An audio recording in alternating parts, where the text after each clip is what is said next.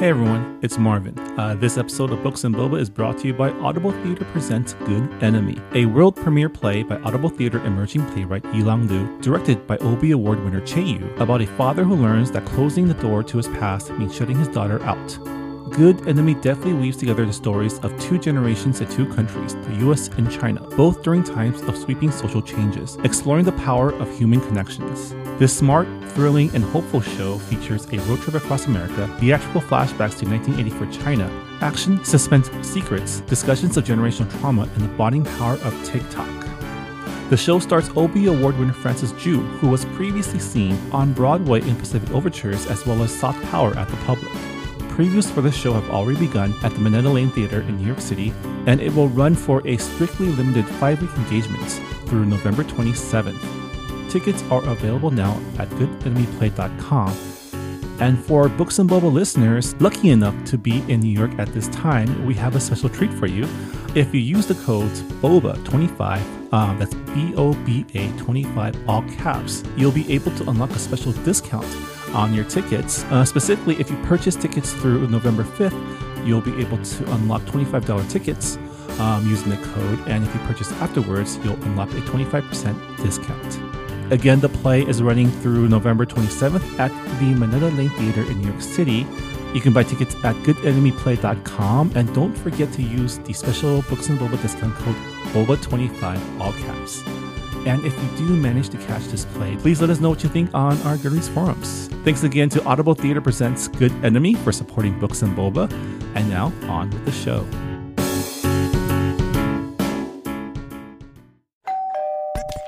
You're listening to. Whoa! Potluck. Potluck.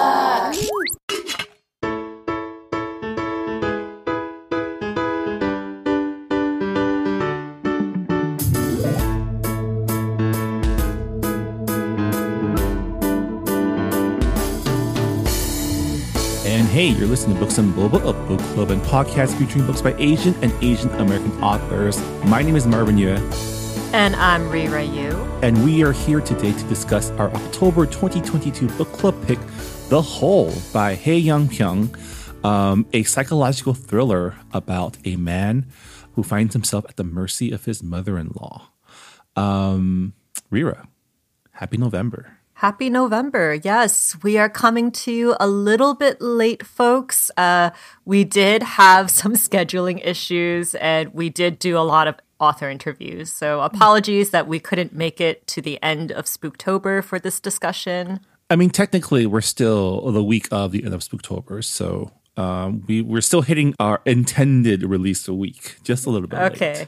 yeah, just a little bit. just a little bit, but yeah. As always, when we discuss our book club picks, we're going to be discussing the entirety of the book, including plot spoilers and twists. So if you have not read the book yet, um, we recommend you to go read it first. It's a pretty quick read, only like about 200 pages. Or if you listen to audiobook, an easy like two and a half hours if you listen at 2x speed. Um, Uh, that's because we're insane. you know, I listen to podcasts at 1x, but I listen to my audiobooks at like 1.8 because it, Oh, that's funny. I listen to our podcast at like 1.5 speed, and Oh. usually other podcasts is it's double speed. So I listen to everything at double speed. You see, uh, I mean, it's all on everyone's individual preferences. For me, I like listening to my podcast as intended, but when I listen to audiobooks, I don't like reading with my ears at a slower pace than I can read with my eyes. So yeah, that's yeah. kind of, yeah. Well, I read this book through audiobook, and I have to say, I kind of wish that I read it through a physical copy because I heard that There's some visual stuff on the video. Yeah, there's some right? visual stuff that happens. And um and this book actually has a lot of subtle details and um I missed a couple, so I had to like look at uh, author interviews to see like if there's anything that I missed and I know. I also Yeah. listened to this book on audiobook and I read that there were some like visual cues that were on the page and I was like, I mean, the Kindle version's only like 14 bucks. I can probably swing that, but I I controlled myself and my spending this one time. But uh yeah, let's just get into it then. Um, Reera, do you want to start us off with the book jacket description? All right. Ogi has woken from a coma after causing a devastating car accident that took his wife's life and left him paralyzed and badly disfigured. His caretaker is his mother in law, a widow grieving the loss of her only child. Ogi is neglected and left alone in his bed. His world shrinks to the room he lies in, and his memories of his troubled relationship with his wife, a sensitive, intelligent woman who found all of her life goals thwarted except for one cultivating the garden in front of their house. But soon Ogi notices his mother in law in the abandoned garden, uprooting what his wife had worked so hard to plant and obsessively digging larger and larger holes. When asked, she answers only that she is finishing what her daughter started. Uh, so this book came out in 2016 and was immediately a bestseller. Uh, Hae Pyun is a very uh, well-known author in Korea, and this book was originally a short story for the New Yorker, um, and it was called "Caring for Plants." I'm sure it wasn't originally published in the New Yorker because I think it got translated and then published. But Probably, um, yeah. yeah. So it's really interesting because I read like maybe like the first half of the short story, like back when it came out, I think. And I was like, oh, this vaguely sounds familiar. and it turns out that it was pretty much the same intro for this book. Yeah. I mean, I came in pretty cold. All I knew was the basic boilerplate that we've been giving on our podcast and that it was our Spooktober pick. And I guess, you know, you kept warning me that it's not actually a spooky book, but I kept thinking it might get spooky anytime now because the story is very, it's super unsettling, right? The entire time, everyone's keeping secrets from each other, including the main character. And yeah, I found myself even listening to the book feeling like tense throughout the entire thing. Like it was a really good thriller in that aspect. Yeah, for people who jumped in cold, I guess like from the opening, you'll think that it's a ghost story because the first thing that Ogi sees in the hospital is his dead wife hanging from the ceiling, staring into his face. And you're like, oh, is this like a, a ghost story about a vengeful wife haunting him? It's like, no, that's the only time when the ghost shows up. I mean, figuratively, it might. I mean, be that, figuratively, right? yes, but it's not. It's not a ghost story. It's a thriller and a very claustrophobic one, and it doesn't really feature any any like classic horror stuff, but it is horror in a sense that it shows the monstrosity of humans. Yeah, it's horror in terms of like misery as a horror film, right? Like a film about Speaking of misery, yeah, it gets compared to Stephen King's Misery quite a lot. yeah, it's like misery, but like taken to an even further extreme, right? Because the main character isn't just injured, but like completely disabled. Yeah, yeah. I kind of wish that I was able to read this book in its original language because there's a lot of wordplay. Um, even just from reading the English version, I was like, oh, I know what this is in Korean. Like Ogi, uh, the main character's name, it actually means uh, refusal to give up, like stubbornness. And like that was like a very um, purposeful name that the author like gave him because he is persistently trying to escape his mother-in-law's uh, imprisonment and um, also like the title the hole in in korean it's just called hol and that is like the uh, i guess like the korean version of hole in pronunciation wise It's like a romanization or no, like reverse reverse romanization. Kor- Koreanization, Hangulization. I don't know, but um, so whole can mean like the, the Korean pronunciation of hole. Uh, it also is the prefix for uh, solo, like being alone. Um, it's also referencing widowhood, and of course, you know, holes in one's life, emptiness. That is like a major recurring theme in this book. So, and and there's like more wordplay. Uh, like there's a paragraph about the word chagi, which is an endearment that couples use. It also means uh, oneself. and then means darling, and it also means like pottery.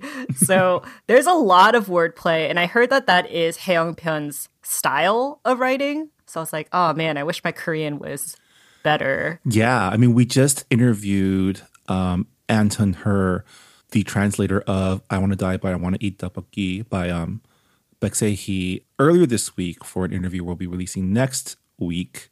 Uh, but we talked all about like how hard it is to translate things like that. And I know that specific term you mentioned, um, the the jegi, was something that this translator agonized over, like how to translate that term to English. Yeah, yeah, and I was just like, because she used, she pretty much like briefly explained the different mm-hmm. definitions in the book, and I was like, oh, in the Korean version, you probably didn't have to like, yeah, explain it. It's just there.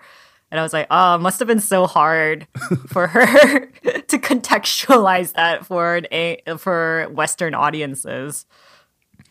Yeah, but that being said, listening to the book, I didn't feel like I was listening to a translation of a foreign language book. Like I think she did a really good job translating the dread and the tension and the even the language of of the book. And this book has a lot to do with language communication, what one says and what one doesn't say. I don't know about you, but I got a lot of like Kafka vibes from especially like Metamorphosis, right? Like this man wakes up one day in a body that he does not recognize, right? And everyone also starts seeing him differently. And I definitely got some of those those vibes as well. Yeah, yeah. The thing about Hae Pyun is this is kind of a spoiler. Uh, she tends to she writes a lot of toxic men in her books. so like when Ogi is talking like because this is kind of in his perspective, it's written in third person. It's there's a little bit of distance between um, the protagonist and the reader. However, it's written in his perspective. You know, he's kind of being like, he's kind of saying like, "Oh, I have like a successful career as a college professor in this very obscure field like I was still loving to my wife who was a failure at everything. He says that a lot. Like I want to count every time he mentions that his wife is a failure at everything because it got like I was are you okay, dude? Like I mean in the beginning you just kind of give him the benefit of the doubt that like he is like a normal ordinary person who was probably a good husband but honestly, he's the fucking worst. and uh, just from knowing that Hae Pyun writes toxic Korean men in her books, this is her fourth novel. So I was, I was just like, oh, yeah, he's probably not as good as he says he is. And also, he is the only named character in the book. And because this is written in his perspective, I'm like, well, okay, how self centered are you? his mistress. No, I mean they're not real names though. Really? It's yeah.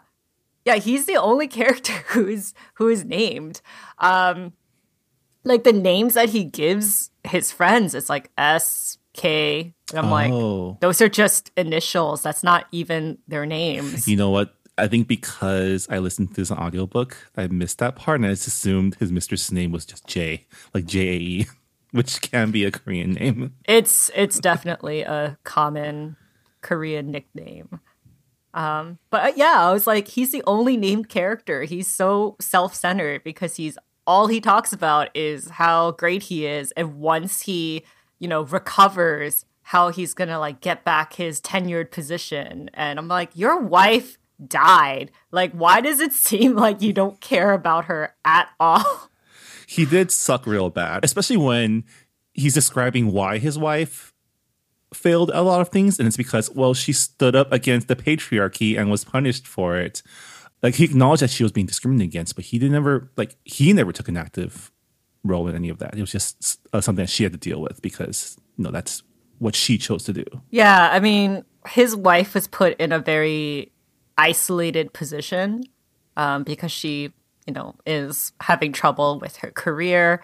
And, you know, it's pretty ironic that she is unnamed in the book because all she wants is to be like to be good at something and to be remembered for it.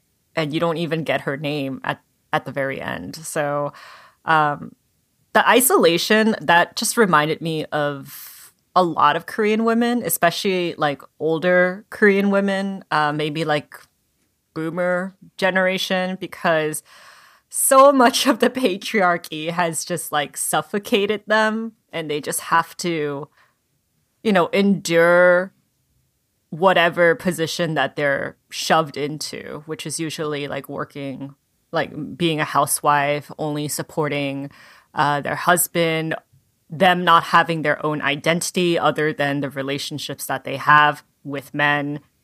Freaking sucks. Uh, and you you totally see how um, you know she's like completely dependent on Ogi in terms of like income, and that is a struggle that a lot of uh, Korean women used to have. Now there's a lot of Korean women in workplaces to a point where incels and the far right are trying to dismantle the Ministry of Gender Equality in Korea. And they're like, women are taking over our jobs. Uh, they should go to the military. It's a whole thing. But anyway. yeah. I mean, Ogi himself tries to justify it being like, oh, he. I mean, does he justify? I mean, he he talks about his tragic upbringing and how like he's overcome that by not thinking about it. Um, and yeah, I mean, you see a bit of like his like where he got his toxic masculinity from, and it's from his dad, who's like, "Oh, why are you studying? Why do you want to go to college? Be a man, like make your own money." And I was just like, "Okay, well, I feel like this is this is really weird because in Korea, education is like put on a pedestal, and people right. judge you by what what university you go to." And wasn't it his wife that made him go to grad school in the first place and like yeah, is responsible for yeah. him being where he is now? Yeah, and she, you know, and she was going to get her master's and, you know, it it, it kind of sounded like she was supporting her husband and therefore like her like efforts into getting her master's like uh declined and i'm like wow that's a common story. like yeah. how many women have, you know, pushed the career aspirations of their husbands in, you know, at at the cost of their own. Yeah, and the interesting way that this is um and the interest and I like that how in the book all of this is background information, right? It's stuff that you pick up because you know the main narration is still told through the perspective of Ogi, and Ogi's world revolves around himself and what he needs and what he wants. And so I think it's definitely a book where you're constantly reading between the lines. Yeah, yeah. And you know, it's it's funny because like we talked about the visual cues in the novel, and the visual cue that neither Marvin and I experienced while reading this was uh, at the corner of the page there is a black hole, and it's like pretty small in the beginning of the book, but it gets larger and larger as you um, continue on into the chapters until it like completely swallows the page. Um, and that's kind of that kind of mirrors what uh, what we go through as readers when we're reading about Ogi because everything is from his like one perspective of just like, oh my god, how tragic. He lost his wife and now he's disabled and paralyzed. Like it's going to be a really hard recovery. But then we get more and more information and like our perspective expands as we continue reading the book. And he kind of digs himself into a bigger and bigger hole, figuratively. Oh yeah. yeah, I mean, you know, we start off being super sympathetic, and because here's a guy who's went through a terrible tragedy, lost his wife, is disfigured, lost control of his body, and it's just in a very pitiful state. Um, but the more we learn, the more we have to wonder, like, did he bring this on himself? I mean, regardless, I don't think anyone deserves what he was put through by his mother-in-law, and let me just say can you like I think that is just a horror in itself being completely dependent on your in-law and you add that extra layer of oh I killed their only child or at least you know like they died yeah. while I survived it's like oh that's another layer of I don't want to be completely dependent on you. And then you add to the layer that there were marital problems that you eventually find out, and that the wife, and that, like we mentioned, he had a mistress. The wife probably found out um, because there were all these clues that she knew. And then you have to wonder does the mom know? And well, now- she does know because she finds notes that uh, her daughter had like left behind because her daughter was like documenting all the things that were going bad in her marriage and we don't get what she actually wrote in her notes but we know that her mom found those notes and she's like wow my daughter was really unhappy in this marriage Well, yeah. I mean, he's wondering that, right? And then he's also wondering, okay, so is all this stuff that she's putting me through, is this revenge? Is this actually Yeah. one of those Korean revenge stories, right? i mean we do retribution pretty well in our storytelling. I mean, we all know Koreans can hold a grudge. Oh yeah, we we serve it hot. Um, yeah, with his mother-in-law, you know, she she's an interesting character because in when she when he is introduced to her, she's like completely guarded. Like he has no idea what she's thinking, and um, he finds out that she's you know half Japanese, mixed race, and he's like, oh, that's why and immediately writes her off as a foreigner. And anytime when she does something that he doesn't understand, he's like, oh, it's because she's Japanese. And I'm like, wow, what a Korean xenophobic way of thinking. and of course, that's like a messy Yeah, it's a messy relationship you know like to begin yeah because right? like japan japan colonized korea so uh, there's a lot of anti-colonial feelings but you find out that his mother-in-law she like went through a lot uh, she was separated from her birth mother um, when she was like in middle school uh, because her father who was korean decided to remarry uh, to a korean woman and she got ripped away. And yeah like uh it would make sense that she would be so loyal to her only child because really like that's her only family because her husband is also garbage How much of that was? I mean, obviously, it's toxic no matter how you look at it. It's a different type of toxic where he's trying to like literally measure dicks with her daughter's new. Was he her husband then, or just they were together? they were right? about they were about to get married Yeah, and he's like trying to like prove his manhood against her daughter's new husband throughout the entire this entire like dinner. And yeah, like he I mean on one hand you can read that he's being protective of his daughter, but uh, on the other hand, he's kind of yeah, he was totally a jerk too. And at this point we know even though Ogi does not admit it, he has an inferiority complex, right? Yeah, 100%. And, you know, like because he is an orphan, because his mother, uh, his mother's death is presumed to be a suicide, uh, there's a lot of stigma that is attached uh, to his, I guess, like family.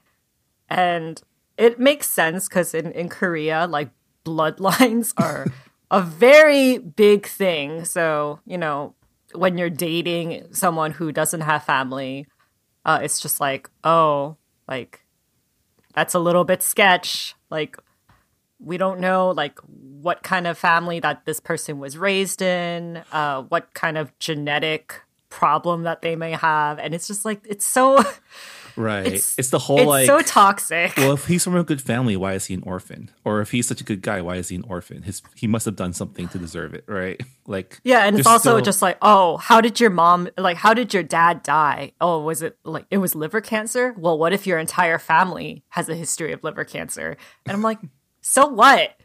Almost every family has a history of cancer. That's how most people freaking die. yeah, yeah. That was um one of many uncomfortable uh, exchanges in this book. Um, I think the most uncomfortable one is actually the one where Ogi's mother-in-law invites his coworkers to the house. Oh yeah, that was uh that was really humiliating.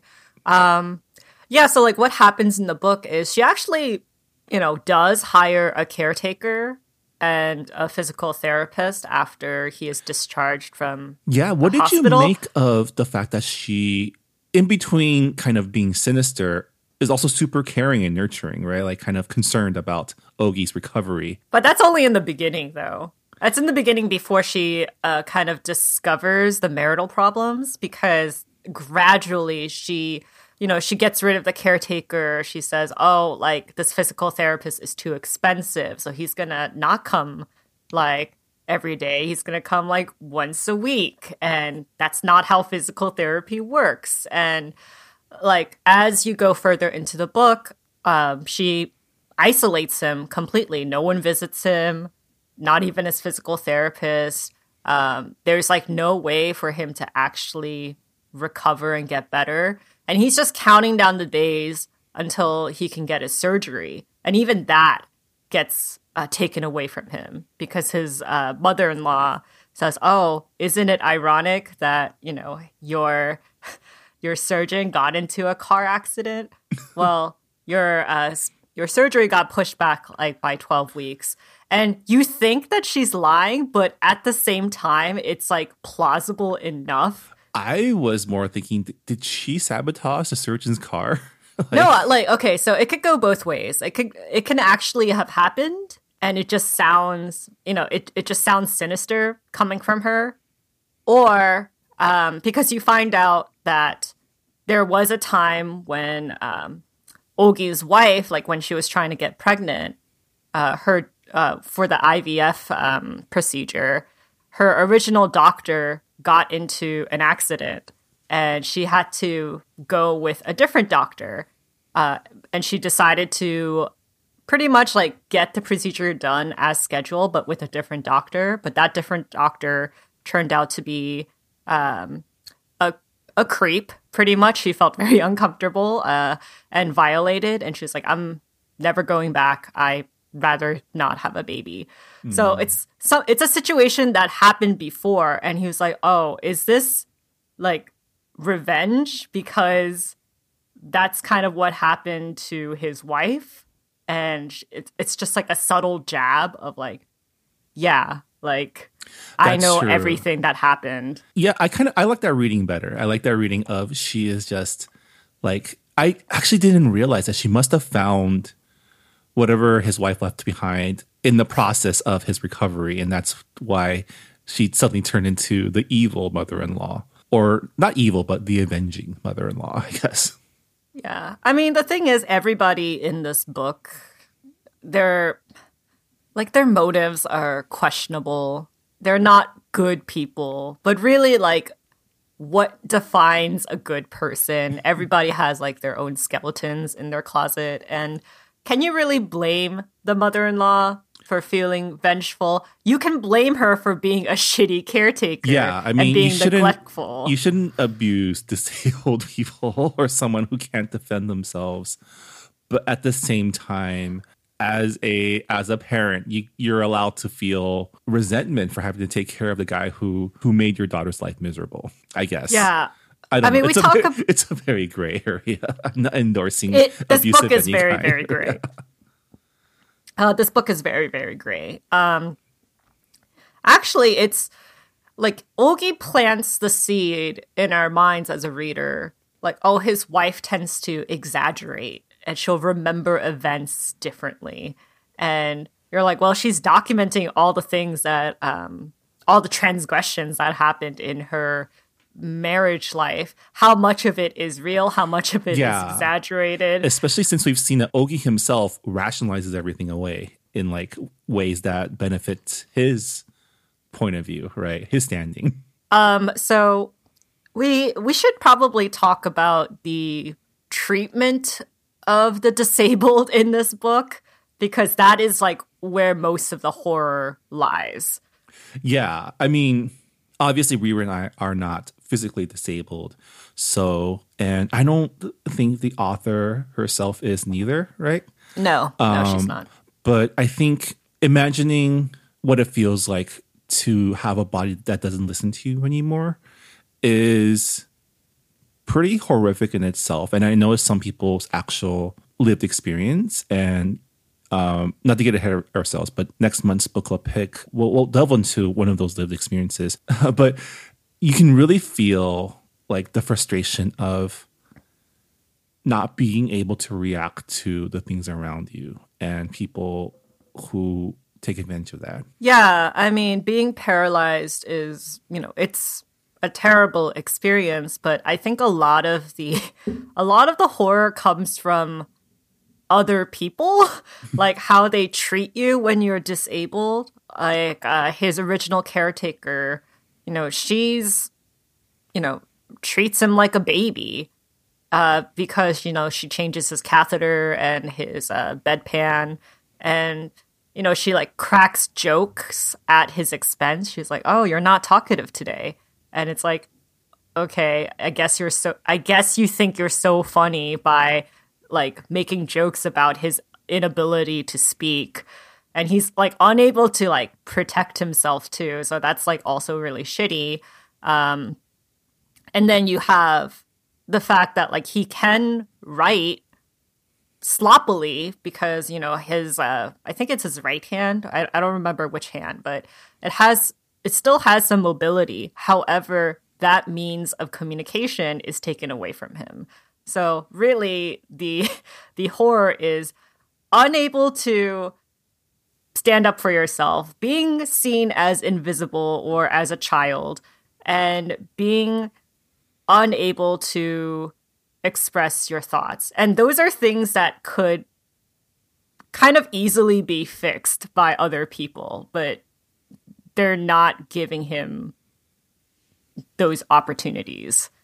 I'm sure I'm sure there's a metaphor there, right? It's probably like the things that he prided himself in, right? The things that he's able he was able to overcome prejudices of being an orphan or you know his ability to take care of himself that all gets taken away.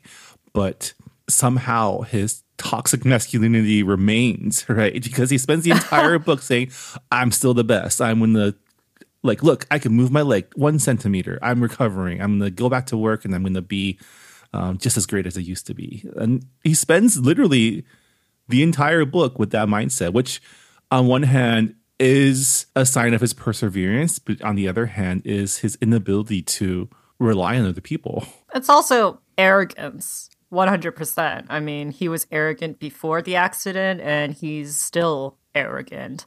Um it's it's funny how you like you're mentioning how, you know, he thinks of himself as great because he overcame his like orphan background. Um but he does have an inferiority inferiority uh, complex, like you mentioned, uh, the house that he lives in with his wife, it's actually a townhouse with a yard. And when I read that, I was like, damn, like how much money did you spend? like Korea is the land price is so expensive and everybody lives in apartments. So they're kind of seen as aspiring. Um, and when he invites his colleagues for BBQs in his yard, it's a way of him showing off, being like, look at how well off I am. Oh, by the way, like this is how much I had to get a loan from from the bank, but it's still humble bragging. And, you know, he also has tenure. He like just because he went into a field that's like not relatively um well known in Korea and it's just like, "Oh, look, I made the smart decision of switching spe- specializations, and now I have this uh, treasured position, which he didn't even get fairly. So. I love that part of the humble brag is check out how great my credit is. I can get such a huge loan that I have to pay off the rest of my life. I mean, I'm sure people are wondering why the wife started gardening all of a sudden. Uh, yeah. It might seem like she was suddenly obsessed with it because she does go through obsessions. And I was, I just kind of laughed because you find out that he, you know, he, like, he yeah. had an affair with Jay. I already had my suspicions, but I was just like, oh, right. he totally had an affair with one of the colleagues. And then she was like, no more barbecues and decided to just raise the entire yard for her gardening project. Yeah, I mean, this was like the first of the major twists, right? And it comes about very subtly, right? Because the, for the first, I want to say probably a third of the book, you assume that he's torn up because he lost his wife. They had this great relationship. They had this great marriage. You know, she defended him against her father. And then there's that one scene where he has access to his phone and he calls someone. And you realize, I mean, that's your first clue that there's something else going on because it's not made explicit who he's calling, but it's obviously he's calling someone who he has a pretty deep relationship with. Like, what did you think about that scene where he picks up the phone and calls like his mistress, presumably? Um, I, I already knew that he, like, he was a toxic man and probably had a mistress. I kind of assumed that he had a mistress, especially like when, um, he there's a there's a line in the book. Let me let me pull it out. Um, it was the 40s were ripe for sin, and there were two basic reasons. Either you had too much or you didn't have enough. In other words, the 40s were when you found it easy to do bad things out of power, out of anger, or out of feeling left behind. So I'm like, this is someone who, um, you know, thinks he is in the position of power because he has like this uh, position as a tenured professor. I'm like, yeah, why wouldn't he think that he deserves someone more successful, better? And you kind of see there there's kind of there's a line where like when they're having barbecue that one of his colleagues got drunk and he, you know, helped them onto the couch. And you don't find out till later that that co- colleague is Jay, but but like when I read that scene, I was like, oh, it's totally a woman colleague, isn't it? And his wife totally saw him like being gentle with her. That was just kind of like my brain being like, it's like a toxic Korean man. Like, what are some toxic things that he can do? Being like cheating and I, I was just like it, it, it was just kind of there in front of my face but for people who um i guess weren't reading too much into it because this book is a lot of like reading subtle hints Well, he also it, justifies it. it. that like, oh, we didn't do anything, but it's like, it's not that you didn't do anything, but like the emotional cheating was definitely there. Right, his thoughts were definitely not pure at that point. Yeah, and he also cheated twice because he had a relationship with a student. And he and he he like justify not justified, but he like begged for forgiveness, not to his wife, but to his mistress, being like, "Oh, it was like a one-time thing. They like one thing led to another." And I'm like, "Dude, you're like in your 40s and you're like coming on to a student. Like it doesn't matter. That's that's gross." Yeah. And I think, you know, this is also when the mother in law starts turning, right? She discovers that he made a call. And the the horror in Ogi's mind when he realizes why she would just hit one number, right? One button to make a call. And it's like, oh, she must be redialing. And I wonder what she knows. And that's when the psychological um, battle of wits begins. Yeah. Was that was that like before she called the colleagues over? No, yeah, it was before. Okay, so that's why she called like everyone over and um kind of did this humiliating Emasculated Scene. him in front of his colleagues, right? Because she literally changed his catheter in front of them. And, Mm-hmm. you know, I'm sure we all know what catheters are, right? It's Yeah. it's a thing you stick in the place where where where the pee pee. comes out of. Yeah. Yeah, so she's like changing his catheter. Like they see his, you know, penis. They see like the urine, and he's just, you know, it's it's like the humiliation of his mother-in-law, like doing that with his bare hands, is like doing that with her bare hands is is it's a lot. Especially she did it on purpose because because she always wears gloves whenever she handles him. But like when she was in front of the company, she was like. I'm gonna use my bare hands to make this as mortifying as possible. And you kind of you kind of realize that she she knows more than she lets on because uh you know she's talking about widowhood and she says, "Oh, you know what the best thing about being a widow? You can fuck whoever you want, and uh, your um, your dead spouse can never cheat on you anymore. And you're like, oh, I wonder okay. what the Korean was for fuck. I don't know. I'm I don't know. This is why I wish I could read the Korean. Um, I heard from an interview with Sora Kim Russell, the translator, that one of the things that she wished that she would be able to go back and kind of add more details is the ivy that grows all over his window. Yeah. Um, So like the word in Korean that she uses, uh, the word in Korean that that's used to describe the ivy growing is tokada, and tokada can mean tenacious, which is kind of what she went for in the translation, but it could also mean poisonous. So I'm just like, huh, toxic masculinity literally represented in in in a plant pretty much. Yeah, this is making me sad that like you know, in translation, some of these double meanings are, are lost. And no, there's no shade to the translator. I'm sure she did the best she could. It's just some things that are hard to translate. Um, but I did like that when the wife made this garden, like his one thing was no climbing vines. He's like, okay, but did it anyways. Oh, but she did it in a sneaky way. she planted them at the back of the house. And she's like, oh, he's never going to see it because it's at the back of the house. But that's the room that he ends up in as um, as someone who is paralyzed. And slowly, like his view of the world, his only view of the outside world, gets covered out by uh, this ivy.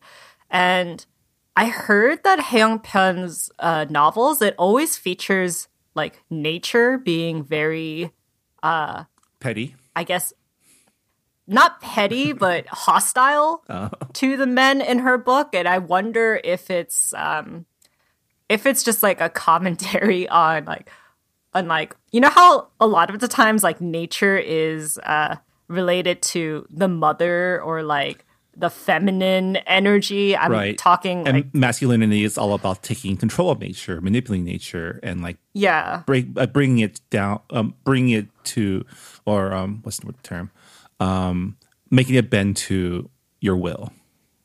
Yeah, and here is, you know, the one plant that did not die from his wife's hand that is, I know, mean- consuming him. Yeah, I mean, you, you said in the beginning that this isn't a ghost story, but it's a ghost story. He's being haunted Eh. by the ghost of his wife. I mean, it, it it is terrifying also because you know he has nowhere else to go, so he's constantly like replaying memories, and he's alone with his thoughts. And I'm like, wow, solitary confinement. That is a Yeah. horror that anyone can can imagine. and you would think he would reflect on all the things he did wrong. And like, I mean, he slowly gets to her, right? Like the, the book ends on what I assume is an epiphany that he's a piece of shit. But as the story goes on, he starts unraveling and like kind of breaking his facade of being like the most awesome husband. When he starts to think about all the ways that he let his wife down and all the things that they did just couldn't communicate with each other. And which culminates in, I guess, reliving the night of the accident and what actually caused the car crash that killed his wife and left him um, disabled.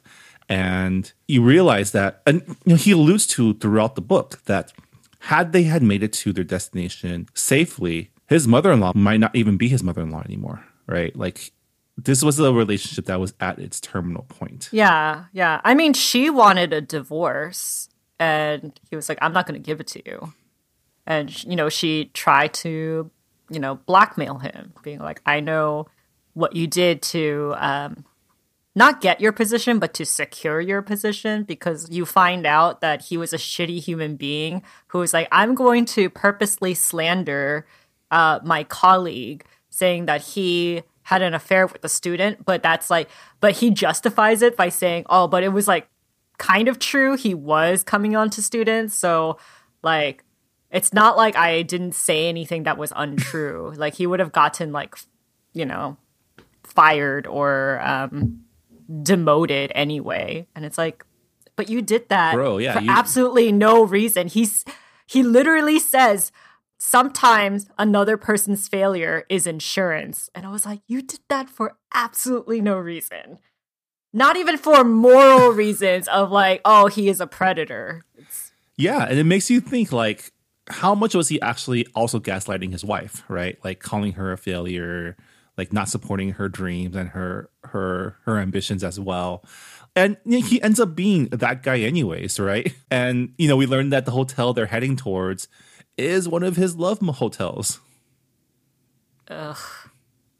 Gross. Yeah. But uh, we find out that you know his wife kind kind of like uh, has this moment of impulse when he says, "Oh, I'm not going to give you a divorce." Uh, like, what are you going to do? Like, you can't you can't live by yourself. I'm the one who's bringing all the money. Like, I am the one who has the house. You have nothing. And she jumps on him and takes control of the steering wheel and he pries her hands off and that's when they rear end a truck and then they tumble uh, off the guardrail and onto like off the hill and you know it's like i guess in his mind he was like oh like it's not my fault that she died it was like she it was almost like she was trying to kill herself Which like it's like you missed the entire point, dude. But okay. So so we I mean the title of the book is called The Hole and the hole in this book is the hole that his mother-in-law is digging in the garden and everyone mentions it being like yo it's a really big hole in the garden. Like it, like what is she trying to plant? I mean she says that it's going to be a koi pond but is it really going to be a koi pond? Uh, and she you know she says oh it's like i want to have something that is living in, in this in this house because you know ev- the garden was full of dead stuff. And i'm like huh are you it's like are you sure you want to see something living or to watch something dying in that hole I yeah, I was part of me. I was still in kind of in like horror mode. It's like, is she like murdering everyone that he's come in contact with and putting them in the hole? Like, is the doctor in there? Is Jay in there? Like, what's going on? Why is this hole so big?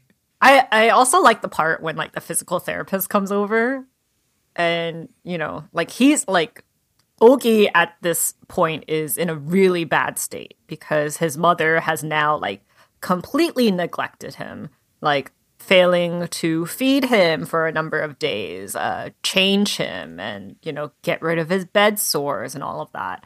And the physical therapist is like uh you need to take him to the hospital. What do you mean you have not taken him to the hospital? And you're just like huh okay. Like she definitely is not taking him to the hospital until he's at a point where there is no recovery Yeah, um, and it makes you think like oh like was she planning to keep him alive but barely alive for the rest of his life or was she planning to kill him from the beginning by burying him in this yeah. Maybe she was trying to keep him alive until she finished the hole. Um, because there was that one scene in the middle where they mention the surgery and how there's a chance he might be able to recover, and he notes that she has a look of terror on her face. Like, what do you mean he'll get mm-hmm. better? And that was confusing for a while until you, as the reader, realize that she already knows. I think I think it's interesting that like we we keep saying like oh he dug himself into a hole and pretty much like at the end where he has a little bit of mobility and he's like crawling out of the room and he goes to, to into the garden um you know his mother-in-law shows up and you know he he's he notes that like she's not strong enough to drag him back to the room or do anything with him. So he tries to escape regardless but she kind of like shuffles him towards uh, the hole but he- it's essentially his fault that he fell falls into this hole though so it's just like oh okay like it's kind of funny that he was afraid of this hole that he fell into Yeah. himself. A situation that could have been avoided if he wasn't also a bad husband and Yeah, and this is following his. You know, the, the physical therapist comes and he's he's so excited to show him. Look, I can move my leg like a centimeter to the left, and then the physical therapist just says, "Oh no, bro, that's that's nothing. that's just that's just being paralyzed, man." And I wonder if this is when his like breakdown begins when he realizes that he really is in the hopeless place. Because the very next chapter is the one where he drags himself out of bed and into the hole. And once he's in that hole, is when he finally has this epiphany that maybe he is a piece of shit. I mean, like this book talks about like emptiness and isolation, and when he's in that hole, he's like, oh, maybe like all the, you know, emptiness that my wife felt in her life is because of me. Yeah, And maybe the ending I'm of the- the baddie. At the ending of the book, uh, he kind of has a memory of uh, his wife reading a story about a man who uh, almost has like an almost death experience, a near death experience. Uh, a steel beam like falls down like millimeters away from him, and he realizes, oh wow, I could have died, and decides to just leave his life behind. Like doesn't bring any belongings, doesn't tell his family, he just leaves. And his wife, who, you know, is just like, what happened to my husband? Oh my God, like foul play, blah, blah, blah, blah, blah. She hires a detective. And she finds out that he just moved to another city and just started over again. And uh, Ogi's wife is very emotional about this. And Ogi's like, what's wrong? It sounds like like i mean he's so lucky he was able to survive and you know he's like living his life like why like are you upset because uh like you think that i'm gonna leave you? I'm never gonna leave you. And she starts crying. And to me as a reader i'm like she's not crying because she's afraid that you're to leave her. In fact she wants you to leave her so that she can restart her life because she feels like everything that she does is a failure because he constantly tells her that you know she's unable to amount to anything. so I was like, okay, well, he Yeah. finally got it at the end when he's in the hole. Was he said something like, "If you die, I'll die with you" or something like that? Yeah, something like that. Yeah, and that's how the story comes to a close. Um, what do you think, Reera? Does the mother-in-law fill in that hole with Ogi in it? I mean, at this point, yeah, because like he's not gonna be able to crawl out of it. I think a sick thing that she might do is that she just leaves him there and she doesn't like bury him, uh, and then you know she like goes to the authorities and being like, "Oh my god, I like left the house for like like an hour, and all of a sudden he's here and he fell and it was a it was an accident. Oh perfect no!" crime. the perfect crime. um, but we did have some comments in our discussion thread. Um, uh, Nina said, This is one of those books that I'm very glad will be discussed on the podcast. Very dark and hard for me to process what each character's motivations are and their deep lack of empathy. Well, I hope we Uh, helped with that. I don't know. I'm not sure. I don't I don't know if the mother-in-law I mean the mother-in-law definitely was not empathetic to um, I mean, Ogi and his well, she was know, at first, disabled. and then she became vengeful, and obviously, it's presumably because she discovered his shittiness, like discovered that he was a shitty husband to her daughter, and needed him to suffer for it. Yeah. I mean, she's not a good person. Oh yeah, I mean, obviously the lesson taken from this book should not be you should abuse disabled people if they're bad people. I mean, no one deserves to be. No no one deserves like that, that. kind of uh kind of abuse. Actually, around the time when this book got published, I heard that there was a protest for more accessibility for uh, disabled people in Korean subways. And one of the things that they did uh, was they would put a wheelchair in the middle of the tracks and you know the train would have to stop and it's like a- a- and it was pretty much them saying oh you can't take the train well we can't take the train either because you guys refuse to see us as you know also human beings who should be able to have accessibility to uh, to public transportation uh, as well. Yeah. So yeah, I mean, it it could be a commentary on how shitty society is to disabled people in in Korea, uh, but you know. This is a problem that America has as well. I think it's even more of a bigger problem in America than it is in Korea in terms of accessibility. I mean, it could be both, right? you have, I mean, it could be both, right? You know, because you have the example of the mother-in-law who's obviously doing it for revenge, um, but you also have the son of the caretaker who just abuses Ogi because he's there and he can't do anything about it. Um, so you do have examples of like the callousness of some how some people don't see disabled people as human or fully. Yeah, and even when his colleagues show up, like you know, they have conversations without him because they're like, well, he can't talk back, so what's the point? So they pretend that he like doesn't exist. Yeah. uh, which is unfortunately a struggle that a lot of uh, disabled people go through. Um, another comment that we got is from Catherine. Uh, great pick for October. The imagery of the vines climbing and covering the window was very creepy to me. Yes, same same thing uh, for me.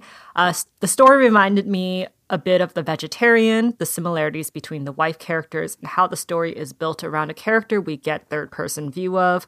Uh, what Ogi is put through is obviously terrible, and the humiliation scenes were unsettling to read.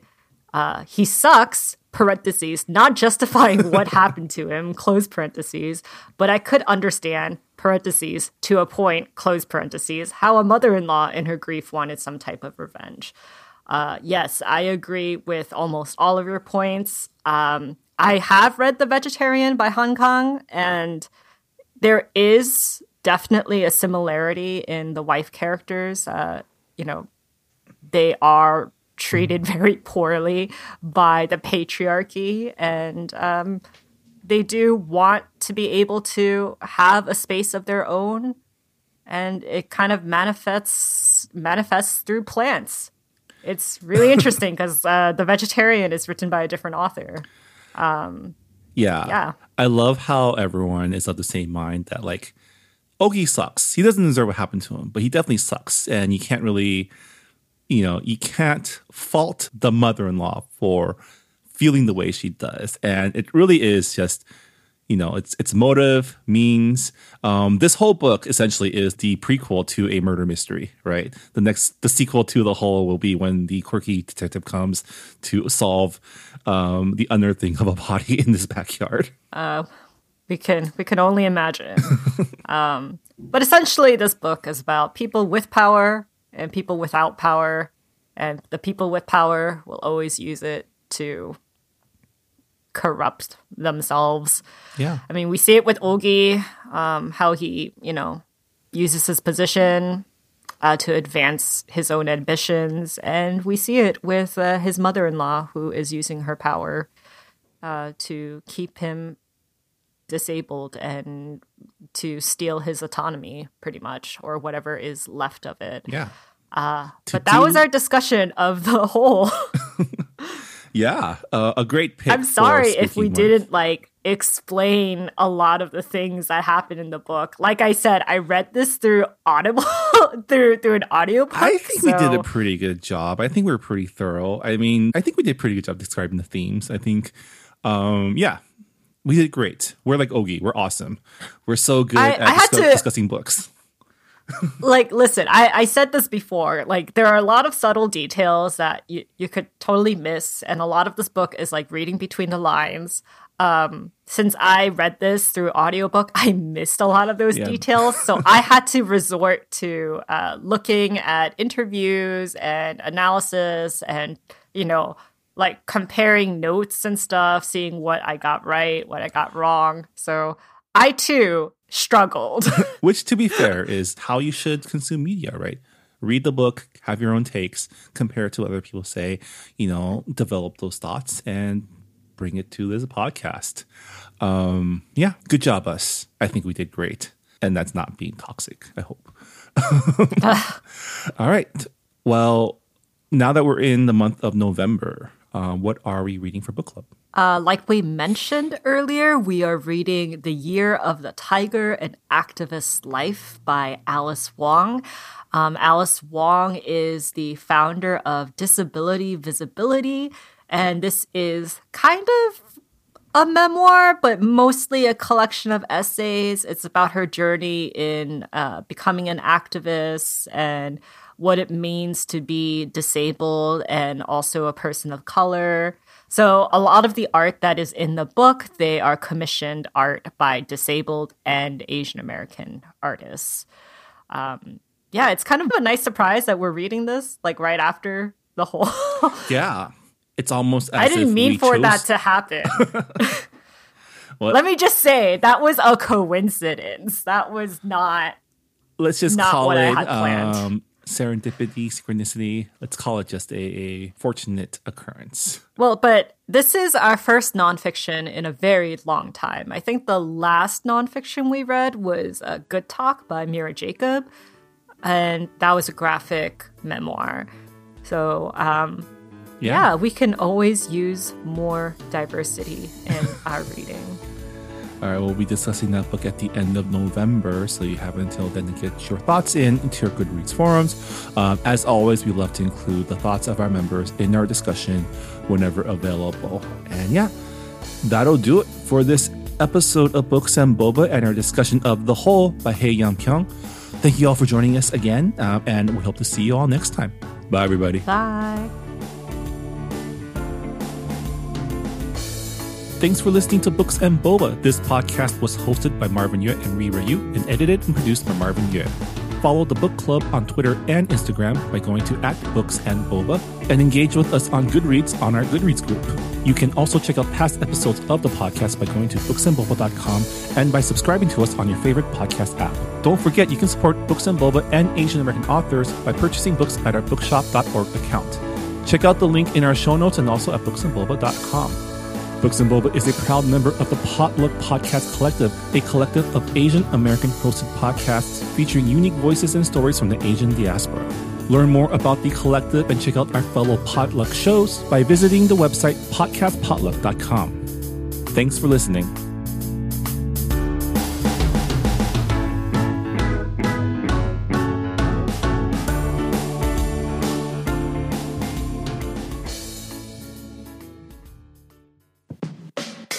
Hey, I'm Phil Yu, and you may know me from a blog called Angry Asian Man. And I'm Jeff Yang, author, journalist, and celebrity dad. We host a podcast called They Call Us Bruce, an unfiltered conversation about what's happening in Asian America. Each week or so, we host a discussion about some of the most vital and interesting topics in our pop culture and our community, bringing in guests who are shaping and informing this thing called Asian America from Hollywood to DC and beyond. Uh, we got media, entertainment, food, family, politics, representation, the good, the bad, the WTF of it all. So check us out wherever you get your podcasts or at theycallusbruce.com. Peace. Peace.